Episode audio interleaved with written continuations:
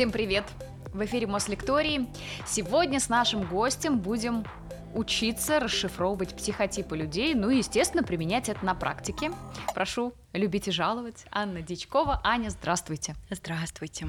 Анна, ну и первый вопрос, конечно же. Что такое психотип? Угу. Это вопрос интересный. А, вообще а, психологическая типология, да, как отрасль исследований научных, да, была создана для того, чтобы научиться классифицировать людей, а, определять их в группы и видеть различия между этими группами. То есть, ну, как по мне, это немножечко такая социологическая задача. А в психологии личности, куда мы можем да, как-то так э, втиснуть понятие психотипа, а, есть два подхода к классификации, да, к изучению личности. Первый подход — это теория типов личности, и второй подход — теория черт. Вот типы личности — это что-то конкретное. Вот, например, есть экстраверты, есть интроверты. Вот я там кто-то, я там экстраверт или я интроверт. Все, я могу так про себя сказать. То есть это что-то такое очерченное, достаточно четкое. А другой подход — это психология черт. Можно представить себе континуум, линию, и на этой линии располагаются все люди. Вот если, не знаю, там слева будут интроверты, справа будут экстраверты. И вот на этой э, линии будут располагаться люди. Причем кто-то ближе к одному полюсу, кто-то ближе к другому полюсу. И это распределение будет, ну, желательно, чтобы оно имело статус нормального кривая Гаусса, а, имеет форму колокольчика, где в серединке этого колокольчика среднее значение, да, там будет большинство людей, а по краям будет наименьшее количество людей. Ну и, соответственно, по какому-то а, по какой-то черте личности а, люди в целом будут распределены вот так. Большинство в серединке, и меньшинство по краям. Ну, там это все гораздо более сложно. Это я сейчас да, пытаюсь так объяснить. А, и получается, что, допустим, вот э, экстраверсия, интроверсия, да, вы не можете быть чистым э, экстравертом или чистым интровертом. Вы будете где-то на этой линии, ближе туда или ближе сюда. Можете быть вообще в центре. Ну, там идеалов тоже не бывает. А, и вот вторая концепция про чер- черты личности — это более в науке принимаемая концепция. То есть научное сообщество больше этого придерживается подхода, нежели типологии. Ну, э, я думаю, я с этим соглашусь для себя внутри, потому что достаточно грубо делить всех людей на какие-то типы, вот ты один, ты другой, это подходит для социологии. Как по мне, так это очень хороший такой метод э, структуризации. Это снимает тревогу э, по поводу да, научных познаний. Ну как же так, человек такая сложная система, сложно его познать. Вот мы придумали структуру типов, и вот мы разделили. Тревога снизилась по этому поводу. А теория черт, она более сложная. А на сегодняшний день очень много концепций, ну там наверное, около тысячи, может быть, больше всяких и черт, и типов. А, вообще бум пришелся на 50-е годы 20 века там все, кому не лень, предлагали свои какие-то концепции. Юнг был пионером, первой ласточкой в типологии, то есть он предложил свою типологию, я о ней чуть-чуть попозже еще расскажу. И после него, э, на его основе, на основе его типологии тоже создавались разные концепции. Про них я тоже сейчас расскажу. Просто хочу еще отметить, что вот э, можно же создавать классификации типологии да, на, какой-то, на каком-то признаке, опираясь на что-то, да, то есть можно опираться на черты характера, а можно опираться на клиническую картину, да, то есть исходя из клинической практики, можно опираться э, от, э, вот как раз, да, если в клинической практике, то от типов отклонений. Э, можно опираться на типы телосложений, такое тоже вот было, разные классификации, там вот Кречмар, Шелдон. А, тоже интересные такие, да, вот э, заходы в типологию, а как оно может быть, там, а вдруг возможно, вот я сейчас посмотрю на то, как вы выглядите и скажу, вот такой-то типа, э, типаж. А, и много чего еще. Ну вот разве с точки зрения психологии, ну скажем так, это этично всех людей, да, подгонять под какой-то, получается, шаблон, набор характеров, не знаю, длины пальцев, ног, э, улыбок и так далее? Или это, э, скажем так, упрощает э, просто понимание человека? Вот скорее второе. Этично, неэтично, можно посмотреть на все с разных точек зрения. С точки зрения науки, психологии, социальной психологии, социологии, ну, тут судьи кто, какая этика, что вы, что вы. Вспомним эксперименты Милгрэма и так далее, то есть и стэнфордские эксперименты, ну, много разных, жестоких достаточно. Э, способов познавания мира в психологии. Неэтично. Особенно неэтично для индивидуального подхода. Вот психотерапии, если бы мы были да, с вами, то нет, я бы не стала вам говорить, так, ну-ка посмотрим, какой же вы тип. И не стала бы на, этом, на этой основе строить свою какую-то работу. А, поэтому в индивидуальном подходе нет. Это для классификации. Особенно это полезно молодым специалистам, э, которые вот только учатся, да, только делают первые шаги какие-то в своей профессии. А, и им нужна какая-то дорожная карта. Вот даже есть такая замечательная книга «Юнговская карта души». А, кто хочет вот познакомиться именно с аналитической психологией Юнга, можно почитать эту книгу Мюррея Стайна. А, там вот как раз карта дорожная. А что вот это? А что вот то? Ну, вот то же самое, только в типологии людей точнее. Но угу. я так понимаю, что, э, как вы уже сказали про черты характера, что нельзя сказать, что вот, значит, есть вот такой тип, и все люди, ну, у которых, не знаю, чувство юмора хорошее, вот они к этому типу относятся. А, то есть мы все как бы такой коктейль перемешанный всего. Да. Но почему психотипы понятны? Ну, то есть почему э, они ближе вам, например, и почему по ним действительно можно как-то читать людей, и можно ли? Мне они совсем не ближе, и они мне не особо понятны, если честно. Как я это вижу, все таки да, психотипы, вот эта вот типология э, формировалась э, в Штатах, в Америке, э, причем это было что-то такое вот новое, интересное, необычное. И мне кажется, вот стиль мышления американский, он на этом наложил отпечаток да, вот на этот подход. То есть это можно применять в маркетинге как это правильно сказать? Маркетинг, Маркетинг да, в рекламе. Ну, то есть в рекламе. таким образом воздействие угу. на аудиторию, да? Да, да, воздействие на аудиторию. А, в кадровом делопроизводстве, да, как это, HR, модно сейчас говорить. То есть можно так принимать людей на работу или как-то вот э, в среде компании как-то вот влиять на людей, да, что-то вот изменять в их отношениях и так далее. А, и, ну, гораздо проще, допустим, для тех же просто обычных домохозяек, например, да, э, пройти тест, тест, а сейчас его вообще можно в интернете пройти за две минуты на кухне, не вставая с дивана.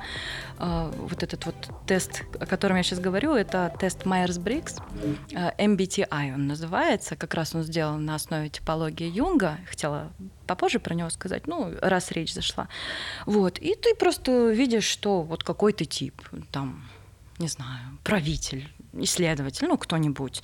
Э, все эти названия я не запоминала, потому что они скорее просто обобщающие характеристики для того, чтобы получилось. И вот гораздо проще посмотреть на этот тип и подумать, ага, вот как, значит, я могу вот так, например, до, до, достичь успеха в жизни, там, американская мечта, да.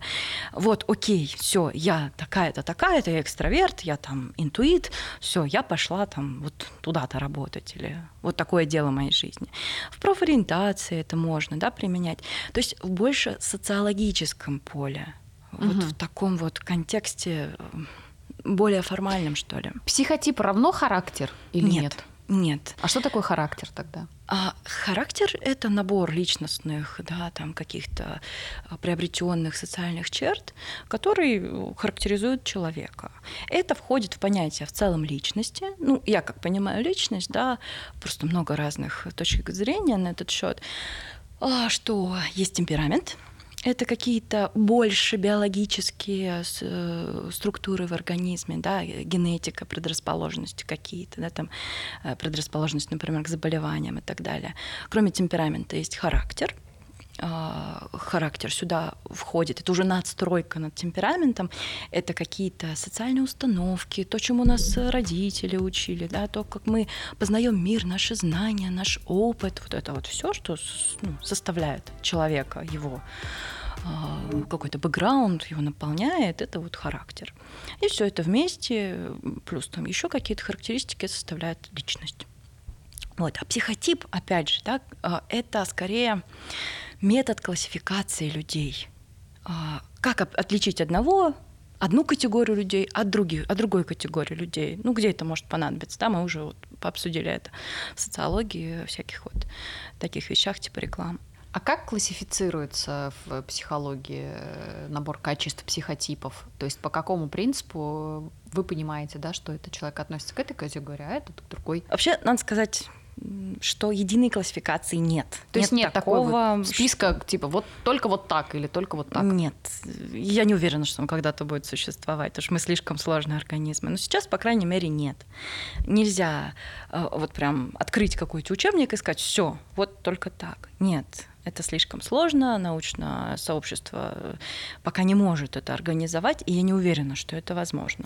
Очень большое влияние играют как и индивидуальные характеристики, так и социокультурные. Да, вот мы, люди России, отличаемся от людей в Италии и так далее. И э, это все нюансы, нюансы и мелочи. То есть с материнским молоком, грубо говоря, это, эти все нюансы впитываются. И это очень сложно. Мне кажется, что невозможно. Ну так вот, к Юнгу. Он предложил э, сначала э, подходить э, к индивиду, э, к индивиду с точки зрения установок. Экстравертные установки или интроверты. Экстравертная установка э, проявляется, когда человек набирается сил, наполняется извне. А интровертная установка, когда вот изнутри нужно побыть наедине э, человеку с самим собой, ему так комфортнее восстанавливаться. Экстраверту наоборот, там, тусовки, компании, что-то такое наполняет его. А, это вот первое, с чего он начал. Потом туда добавились функции. А, их четыре. Одна из них может быть ведущая, а другая подчиненная функция, а две других дополнительные. Четыре функции: мыслительный тип, эмоциональный тип, интуитивный тип и сенсорный. Мыслительный, понятно, да, на уровне логики у человека развито вот это восприятие мира через мышление. То есть все надо по полочкам разложить, классифицировать, как-то найти доказательства, ну вот что-то такое про... Ботанская какая-то, получается, функция. Что-то типа того. А, противоположная, получается, на другом полюсе стоит эмоциональная а, функция.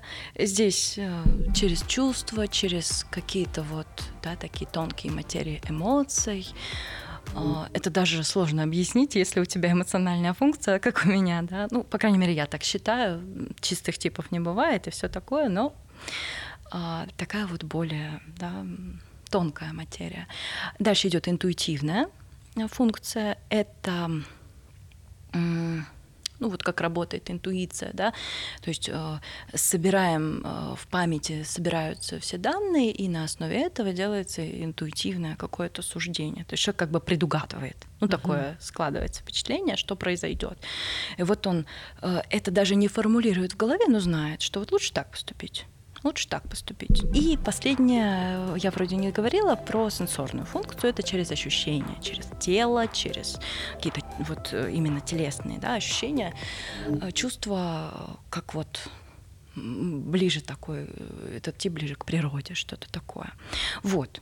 Такие вот функции и две установки. Если их перемножить, экстраверт и интроверт, на 4 перечисленные мной функции, будет 8 типов. 2 умножить на 4 будет 8. Ну и вот можно так классифицировать. Но сам Юнг э, не хотел, чтобы это превращалось в формализованный какой-то метод э, оценки на типы. Это для упрощения, понимания и ориентировки на местности в психотерапии. Это примерно, это условно, это как карта, как костыль, да, чтобы вот было проще идти. Ни в коем случае не как система четкая, имеющая границы, потому что категория Юнга вообще, можно сказать, безгранична.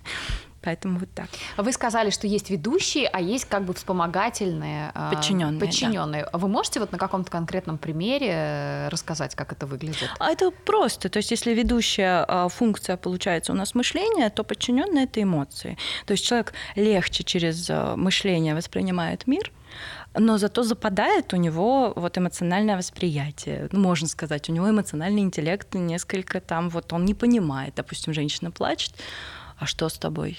Почему ты плачешь? Да, вот не почувствовать как-то. Эмпатии какой-то вот э, не достает. Ну, такой вот пример, я думаю, понятен. А, это тоже все очень условно. Потому что не может быть такое, что вот одно на сто процентов мышления, да, а эмоциональность на 2% там или как-то еще, а две остальные там где-нибудь сбоку припеку. А есть вообще какая-то статистика, каких людей больше? Экстравертов, интровертов, с функцией мышления там, или эмоциональной, или сенсорной? Нет. Э, по крайней мере, я не хочу сейчас это включать, потому что это вот как раз-таки касается типологии, и это не очень, ну, не очень применимо, что ли, на практике. Это такая информация, по мне, не слишком достоверная. Конечно, вот на основе, чтобы сейчас было понятно, расскажу, на основе типологии Юнга а, после, да, там спустя какое-то время а, американская исследовательница, наверное, можно так сказать, со своей дочерью а, сделали опросник MBTI, он называется, опросник Майерс-Брикс. Это по фамилии. Эта исследовательница даже состояла в переписке с Юнгом, и вот они вместе с дочерью создали опросник. Там было сначала много вопросов, потом они сокращали, и они это все в институте, в котором работали, они это все проверяли. Но тут еще такая вещь, деканом этого института был там вот их родственник. То есть, ну, как-то вот, ну, хотя это, наверное, не имеет никакого значения. А, и они а, создали этот опросник как раз типологии. Они вот к этому тому, что я сейчас описала, к восьми, получается, типам, да, добавили еще восемь. У них получилось 16. Это вот как раз самая модная сейчас классификация типов личности. MBTI, опросник Майерс-Брикс. А можно То, поподробнее, что это за да, классификации да, да. и как они их все разделяли? Вот там 16 типов, у каждого типа есть красивое название, предводитель, там, э, исследователь, еще кто-то. А, и у каждого типа четыре буковки. Эти буковки как раз-таки опираются на систему Юнга. То есть там есть экстраверты интроверты. Это они оставили. Там есть ощущение, интуиция, да, то, что я называла сенсорным типом, интуитивным. Это они оставили. Э, мышление, эмоции они тоже оставили. И добавили еще два ну вот шкалу с двумя полюсами, это получается суждение и восприятие. То есть люди, которые при какой-то деятельности опираются на, опять же, э, какие-то умозаключения, суждения, и люди, которые опираются на спонтанность. Типа как я чувствую, да? Вот, вот это? Или ну, не как я чувствую, а как пойдет. Вот они как-то воспринимают реальность, у них восприятие развито, что вот они по волнам плывут. Я не уверена, что, ну, по какой причине они добавили еще два типа. Может быть, чтобы разнообразить эту типологию или еще что-то. И не скажу, что это было вот прям как-то научно обосновано. А, ну, тогда и не было, я так понимаю, принято так ну, прям вот таким, с такой тщательностью подходить к создаваемым опросникам. Это было модно, только все это начиналось, там типология, вау, что это. Вот, поэтому, ну вот так они придумали. И получается, тут уже не 8 а, типов, а 16. Пополняют свою коллекцию да, ответов. Там я чуть слышала цифру, чуть ли не 40 миллионов уже людей запомнили. То есть это вау, это прям статистика. Но все равно в научном сообществе не принимается.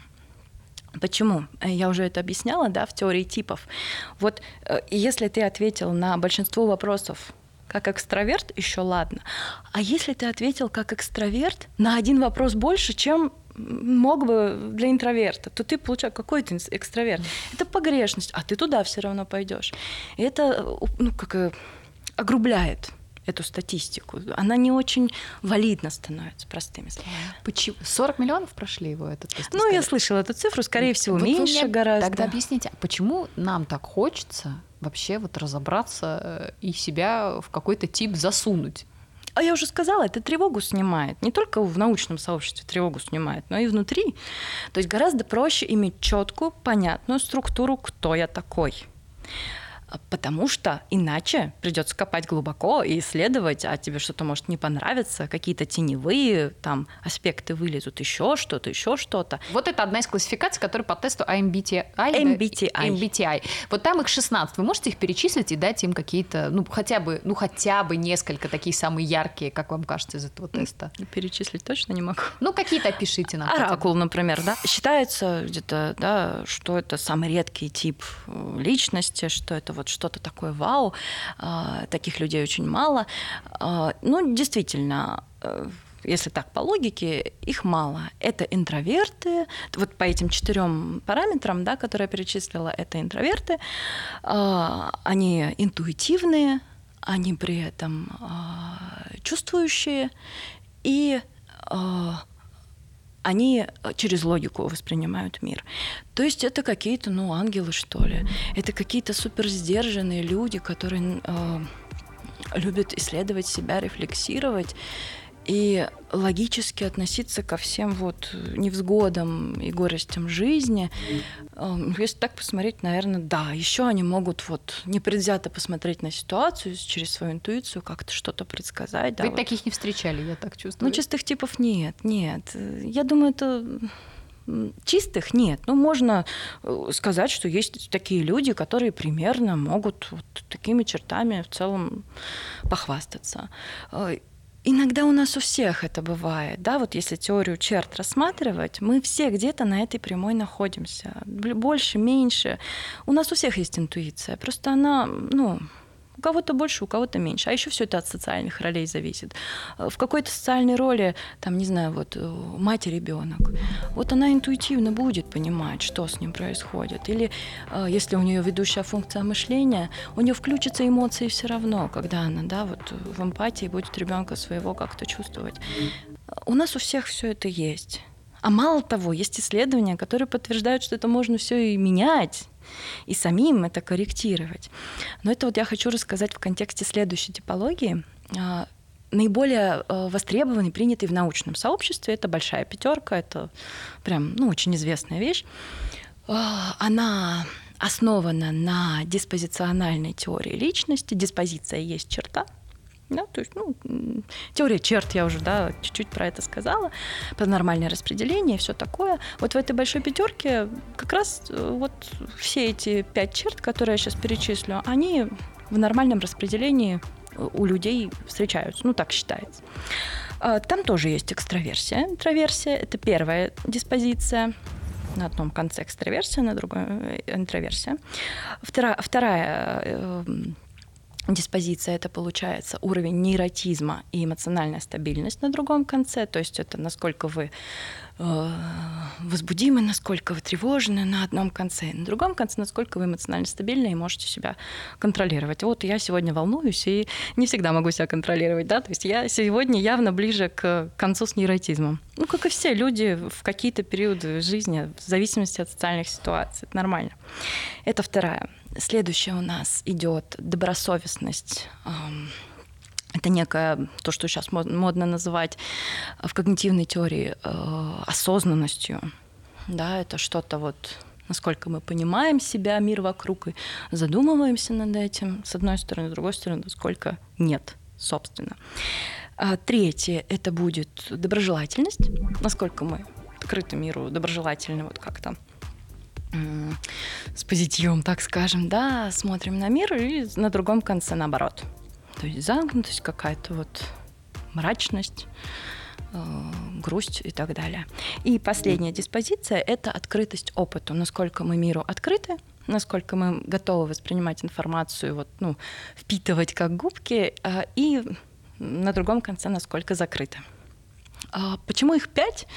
Ну вот так решили, да в научном сообществе, эта э, теория диспозициональная основывается на теории известных людей Айзенг, Киттел, Олпорт.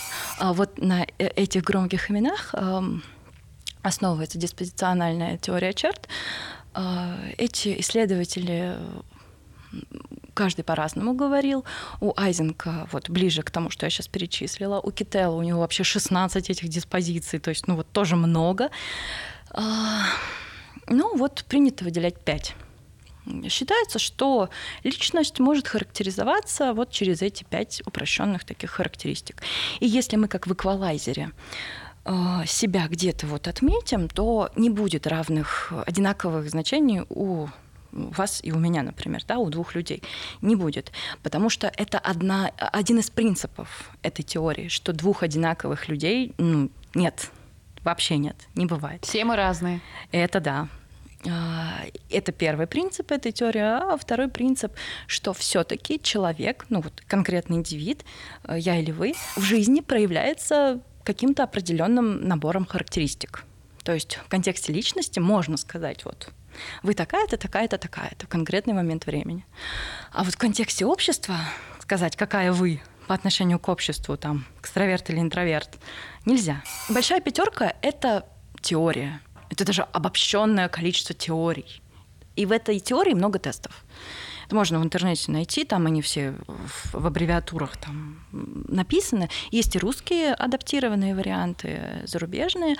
У нас почему-то большая пятерка не очень э, как-то распространена, не знаю почему. Видимо, у нас больше другой тест распространен, MMPI, я про него еще скажу. Вот. А, и вот на основе этой теории просто создали какие, какое-то количество тестов.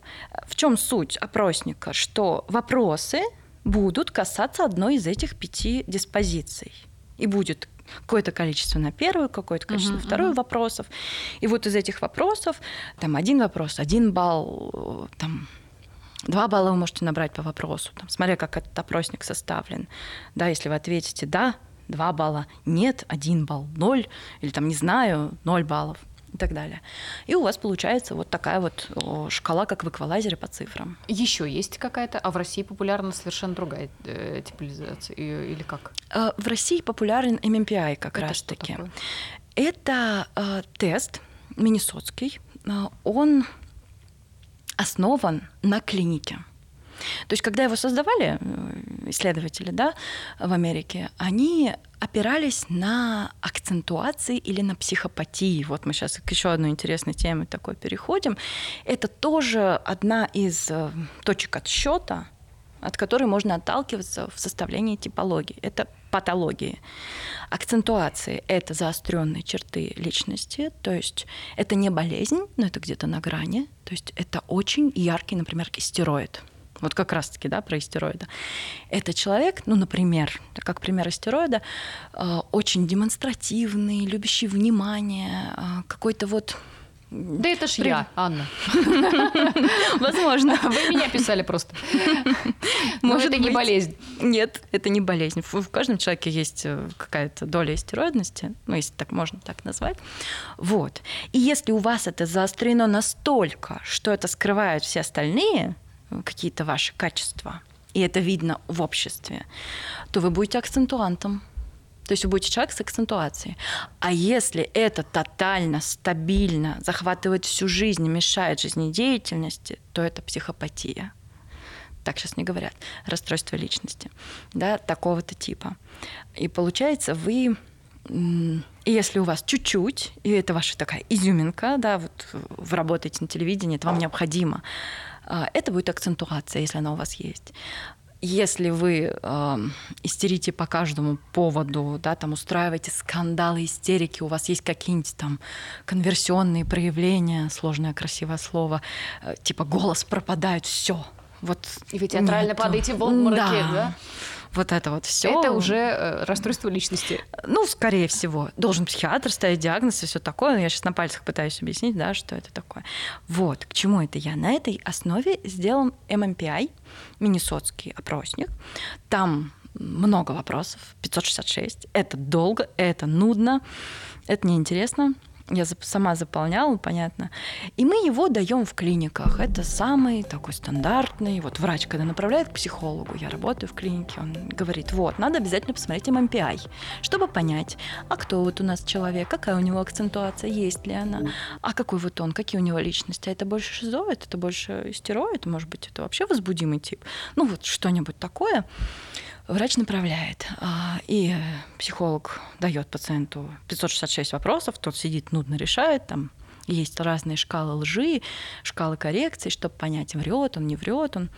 И вот он, ну, на компьютере сейчас есть все это проще, и вот он смотрит на профиль личности, рисует кривую, какая-то у вас будет, тоже типа эквалайзера, и что-то говорит психиатру. Ну, это в клинике вот так вот, да. Делается. Я просто пытаюсь понять, вот эта дорожная карта, которая по чертам, либо по психотипам, она вообще врачу э, какую информацию несет? То есть что вы таким образом можете о пациенте собрать? Профиль личности, да, а, если у врача... Вообще, зачем врач направляет к психологу? Мы, как я люблю эту такую метафору э, приводить, мы для психолога как анализ – да, то есть он направляет на патопсихологическую диагностику к психологу клиническому.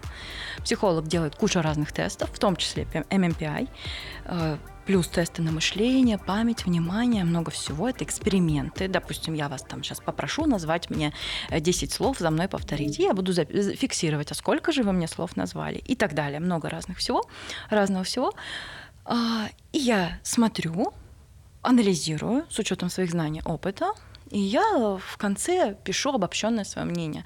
Вот этот вот пациент укладывается в картину, э, в психологии называется вот картина, да, в которую укладывается симптомокомплекс. Типа синдром, но мы же не врачи, это называется симптомокомплекс. Ну, например, шизоидный симптомокомплекс, истероидный.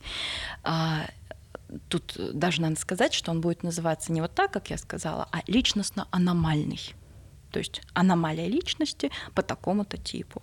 А вот это вот вы называете шизоидный, стероидный, это что, это психотип тоже? Это какая-то классификация псих... Это психотипов? классификация акцентуации или психопатий. Э, э, вот эти слова э, тоже это классификация у нас фамилии, если называть, то это Кербиков, Ганушкин. Вот они делали вот похожие да, классификации, там у них просто некоторые слова заменены, некоторые там чуть-чуть доработаны, вот. И на, этом, на этой основе сделан и MMPI, то, что я говорила, этот на 566 вопросов, и классификация для врача. То есть мы пытаемся с врачами говорить на одном языке. В МКБ-10 или 11, да, сейчас, я, правда, сейчас пока в это не углублялась, международной классификации болезней 10 пересмотра прям ну, было написано, вот такой-то есть, такое-то есть расстройство личности, там, вот оно так-то проявляется. И когда врач смотрит в мой отчет, в, обследование, да, вот психологическое, я пишу там похожими словами. И врач, ага, у него есть истероидные черты, демонстративность, да, там, угу. желание вызвать внимание, а может быть, он все-таки ближе к психопату, ну, я сейчас утрирую, да. Врач, у врача и у самого есть картина в голове, он просто удостоверяется. Потому что мы же не можем вот так вот взять и залезть в голову к человеку. Таких э, методик инструментальных очень мало в России, это ну, мало где распространено. Вот у нас сейчас очень э, много говорят о токсичности, значит, угу. вот этот неприятный человек, э, он, угу. можно их, этих токсичных людей, к какому-то конкретному психотипу отнести или нет? Понимании, в целом, как сейчас модно говорить, да, вот на каждом углу, а, это вот абьюзивные отношения, там, не знаю, ну, абьюзер. Ну вот. да, тот, с которым рядом неприятно находиться, тот, да. от которого ты страдаешь, по сути. Вообще, простыми словами, так оно и есть. Но это не важно, кто ты будешь по психотипу. Можно страдать от э, отношений с э, истероидом, можно страдать от отношений с шизоидом, а можно страдать от отношений с обычным да, человеком, у которого плохо развит социальный интеллект, он не знает, где границы. Там, провинции где-нибудь в глуши вырос и просто не понимает, как общаться.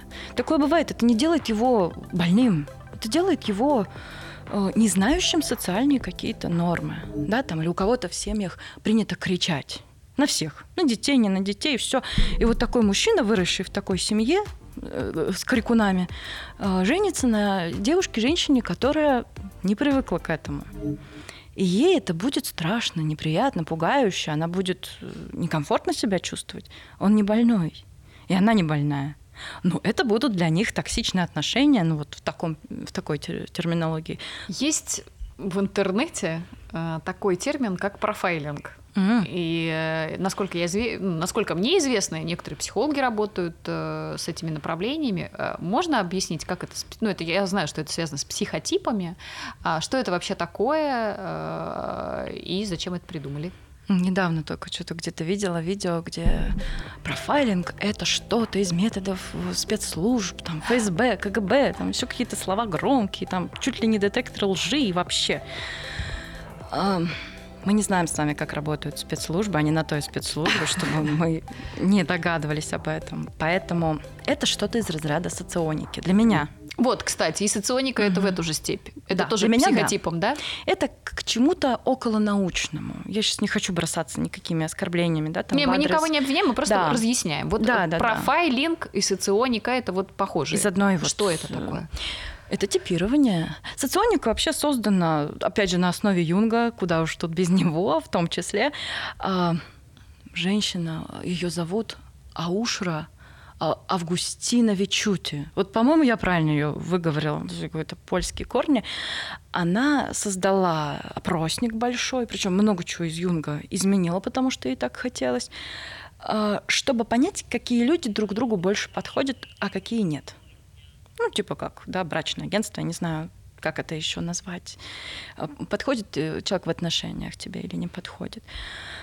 О, ну, конечно, там нет никаких научных э, подоплек. Конечно, там нет выборок. Выборка должна быть чистая. Э, ну, хоть чуть-чуть. Э, тест должен быть валидным. Все это должно... Это большая, длительная, сложная процедура. Ну, объясните мне, почему, когда я, значит, читаю и делаю тесты по профайлингу и соционике, я прям нахожу в ответах себя. Я читаю и думаю, боже, так точно, я же там Д'Артаньян или кто там, мушкетер или там истероид. Это же вот точно каждое слово про меня. Это классная тема сейчас, мне прям нравится. А, Сейчас легкая предыстория. А, в институте, когда в университете училась, нам выдали по листочку. Каждому студенту по листочку. Такой большой листочек, там было много слов. И мы каждый прочитали, и нас спросил преподаватель, ну как? Мы такие, ну да, вообще прям классно. А, так вот, так работают гороскопы. Я тут хотела сказать, гороскопы туда же? Да, да, да, да, да. Это набор каких-то супер обобщенных, таких красивых фраз. Желательно, чтобы они вас еще где-то там восхваляли или отмечали какие-то приятные недостатки. А, и этот набор обобщенных фраз, вот он выдается человеку, и каждый может найти себя в этом типе. Ну, наверное, люди составляли соционические тесты на каких-то своих умозаключениях. Я надеюсь, по крайней мере, что были какие-то логические предпосылки. Но в основном это так работает. И ни в коем случае не хочу сейчас обвинить астрологов. Нет. Э, Юнг сам любил астрологию, так как я его приверженец, мне очень хочется да, считать себя таковой э, в конце обучения, по крайней мере э, это действительно имеет право на существование, но не в таком вот маркетинговом каком-то ключе подачи, я не знаю, что-то вот на продажу. Вот еще одна история из жизни. Сегодня ехали с мужем из Петербурга на поезде, обсуждали вообще да, сегодняшнюю тему, как будет, буду разговаривать и все такое. И вот он вспомнил ситуацию, его на обучение менеджмента, он работал в оптике, продавал очки. Его учили э, типировать людей, чтобы продавать а, на красных, зеленых и желтых людей. Красные это вот все такие демонстративные, артистичные личности, которым важно, э, что о них подумают, чтобы было красивенько, чтобы было вот, вот прям модненько, да, вот им по одному ты продаешь, ты им вот делаешь комплименты, еще что-то. А второй тип личности это такой вдумчивый, э, тип, который постоянно там что-то анализирует. Ему по-другому критерию будешь продавать, ты будешь там, не знаю, на детали обращать внимание, что вот эти очки такой-то фирмы, просмотрите, смотрите, а в соседнем магазине это дороже. И третий тип личности это вот сентиментальные, такие мечтательные. Я себя к таким отношу. Я прям, когда муж сказал, я думаю, ну да, вот точно, вот как на мне э, продают. То есть это вот порассуждать, поговорить по душам, о каких-то там высоких материях порассуждать. Это я люблю, это мое любимое. И вот за этим разговором я думаю, буду думать, что человек такой прекрасный, вот он как сосед души ко мне подал, как я не куплю? Ну вот как я не куплю такого человека? Вот что-то в этом роде. И с профайлингом то же самое, это работает. Это определенно, абсолютно точно работает. А, как и любая инструкция, которая выведена из опыта. Я это не обесцениваю, это прекрасно, но не в психологии, не в психотерапии. Нельзя, да, вот э, прийти, а, прочитав какую-то инструкцию и таким образом общаться с человеком. Нужно искать индивидуальный подход. Тогда давайте поговорим вот про темпераменты, может uh-huh, быть. Uh-huh. Это же получается все равно характеристика какая-то психотипа. Вот темперамент, он вообще откуда берется? Это генетический коктейль, а, это то, что формируется уже, когда ты растешь, а, когда это прививается. Я слежу, слежу за своей дочерью сейчас маленькой, да, и я уже сейчас в ней вижу темперамент. От кого он? Откуда он? Да. Возможно, то есть это даже то, что я не вижу там в себе, может быть, да, и в своем муже, но вот об этом поподробнее.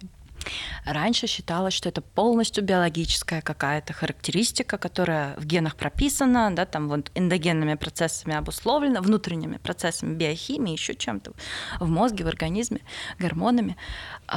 А Сейчас уже более лояльно к этому относятся, более гибко. Не всегда темперамент обусловлен только генами. Вот я вот как сейчас двигаюсь, так оно и происходит в науке. Да? А, получается, что эм, Начиналось все с Павлова. Он исследовал высшую нервную деятельность, исследовал типы нервной системы. Он э, исследовал ее уравновешенность, силу, э, да, там, активность и так далее. Он также опирался на вот эту старую классификацию гиппократовскую, меланхолик, холерик, сангвиник, флегматик, а, пытался туда вписать типа темперамента. Сейчас от этого отходят, и опять же складывается впечатление, что одинаковых темпераментов не бывает. Но все-таки это больше биологическая врожденная характеристика. Например, много исследований близнецовых да, даже есть одно такое, меня прям удивило. А, разделили близнецов, э, замерили их в раннем возрасте, потом э, в зрелом возрасте, и оказалось, что они действительно похожи. У них похожи даже политические взгляды, да, там стиль одежды, стиль музыки. Похожи, не идентичны, но похожи. Даже собаку одинаково назвали. Э, хотя они не знали, да, там друг друга и в разных социальных условиях жили. Но есть и другие исследования, они пока не очень распространены, да, не очень известны, где э, это опровергается, где э, темперамент э, может меняться. Есть ли какие-то характеристики у маньяка? Могу ли я э, понять, какой у него психотип и, соответственно, таким образом себя уберечь? Да, и вот как раз ММПИ, я рассказывала про этот тест в самом начале, как раз он таки и клинический, да, по нему, в принципе, можно вывести статистику. А, он не выявляет, сколько там каких психопатов, это очень сложно посчитать, практически так же невозможно, но по клинической практике, по клиническому опыту действительно можно научить человека, врача, да, а, более-менее точно укладываться в классификацию международную болезней. Да, то есть можно понять, вот это вот больше стероидная личность.